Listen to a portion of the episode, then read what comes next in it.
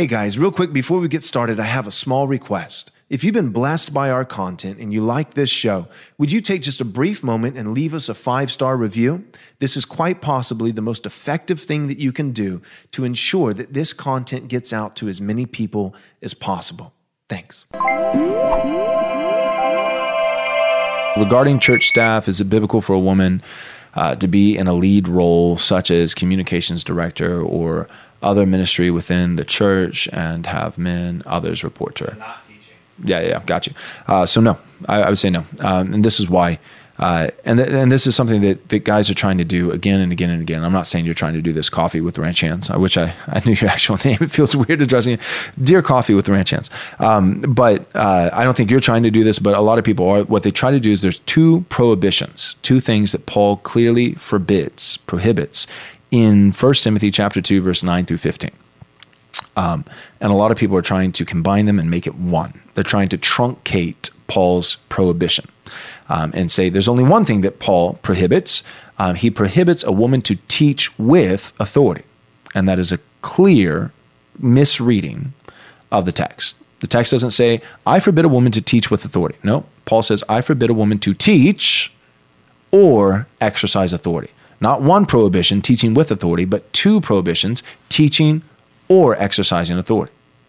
Teaching or exercising authority. So, if a woman is not an elder, right, it sounds like we would agree on that, that women shouldn't be elders. That's clear in Scripture. Um, and I would hold to a male diaconate as well. I don't think that there's, you know, any any biblical evidence whatsoever, and that has been the historic position of the church until about 15 minutes ago, when when everyone you know became a feminist. Um, all of a sudden, oh, now we have the right reading of Scripture. No, I think you're just feminist. Uh, but male male eldership, male diaconate. Um, in terms of officers, ordained officers of the church, those are reserved for men. Um, and in terms of uh, teaching. It sounds like you would agree, like, okay, yeah, and also, uh, if a woman can't be a deacon and she can't be an elder, uh, she also doesn't need to be preaching on the Lord's Day. Um, and that's not contradicting what I said earlier. Well, I thought you said, Joel, that within Reformed Baptist polity, you don't have to be an elder to teach. Yeah, but you have to be biblically qualified. You may not have the office, the title, the ordination, but you have to be biblically qualified. And one of the biblical qualifications is maleness. One that is one of the qualifications. It's not just doctrine doctrinally sound. It's not just able to teach. It's also man, man of but one wife, right? So that's part of the qualification. So you can't be an elder, you can't be a deacon, uh, you also cannot teach. So then the question is, but can you be in a leadership role, exercising authority over men? And I would say no, because Paul says, um, I do not permit a woman to teach or exercise authority. I think that these roles, um, even if it's a non ordained role, right? It's not an elder, it's not a deacon. So it begs another question uh, Should a church employ on staff people who are not ordained officers of the church? Uh, someone who is a non deacon or a non elder, but still on staff with the church. Um, yes, I think biblically that is permissible. I'm not saying you should do it. I'm not saying it's ideal, but yes, it's it, it is biblically permissible, right? Like you could have a janitor, right? If your church is huge, um, you know, I, I, think if the church is smaller, then everybody just pitch in and clean up, right? But if your church is huge, a thousand people and all those, you know, okay, you can have a janitor on staff with the church, and that could be a full time job with a church that size, um, and that person could be a woman or a man, um, and it would not contain any teaching role or any um, authority. Um, and you know, but but a communications director. What you, so part of my problem in answering the question is I don't really know what the heck a communications director is. Nathan, do you, what, what is a communications director? Um, Just an office administrator? Do you think that's what, what he's getting at? or she's getting at? yeah, I just so so the example that you gave, and I'm sorry, I I'm trying to understand your question. I'm not saying it's your fault, but the communications director that just could be so broad, you know, and even the word director, you know, it, it, seems to invoke a sense of authority. Um, you know, in the same way that you know on our, our, church website we would use the word pastor for anyone who is an elder. Well, what I've done in the past is I've also used uh, the word director for anyone who's a deacon. So, so if you're a deacon over this ministry or whatever, I say you're the such and such director, you know, and and likewise, if you're an elder, you know, with this, you're the such and such pastor, and so um, communications director just seems big. It seems broad. Um, you you could that person could be in charge of of curating and also editing and decide being the gatekeeper for uh, the the theological platforms of the church with social media or uh, recorded.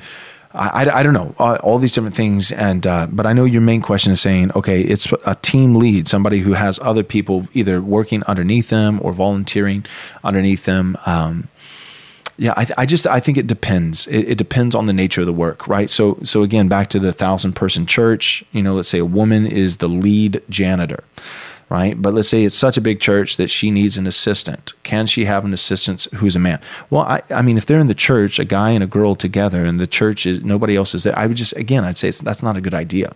Just by virtue of I, we don't want an empty church building with two members of the opposite uh, sex with nobody nobody present. That's just, I, you know what I mean. That's just a bad idea. But in a hypothetical situation, blah blah blah, and you know, um, would it be okay for a female lead janitor and a male assistant janitor who reports to her? Well, she's exercising authority, but the authority that she's exercising is, hey, could you clean the bathroom and you, could you use bleach? It's just different. That's different than communications director that could be just an office administrator, you know, helping to uh, schedule the pastor's, you know, week, you know, when people ask to meet with him or this or that. Um, so it just depends what you mean. Do you mean an office administrator? Um, again, same kind of you know disclaimer that I gave a second ago. If uh, if there's going to be times where the pastor and this office administrator are up at the church alone, nobody else is there. I, yeah, it shouldn't be a woman. I think that's dangerous and inappropriate, and we're called to avoid even the appearance of evil, um, whether or not something actually inappropriate happens. Um, but assuming that there's a large staff and all this kind of stuff, and there's plenty of accountability, and they're not sharing an office, and blah blah blah, and there's open door policy, and you know, all those kind of things right? The Mike Pence model, which I think is a good model. All those things. Um, if office administrator is just I'm scheduling things for the pastor, um, I'm not really exercising authority over anybody. I'm just I'm an office administrator. I'm an administrator. Um, yeah, then I, I, think that that could be permissible. Um, but it sounds like what you're talking about is people would report to her, uh, be working under her, and communications director sounds broader, like it's it's it has authority over more things than just an administrator, a secretary. Um, and so in that case, I would say, yeah, no, I don't think that's a good idea. I think you should have a man um, to direct people, to be a director. All right.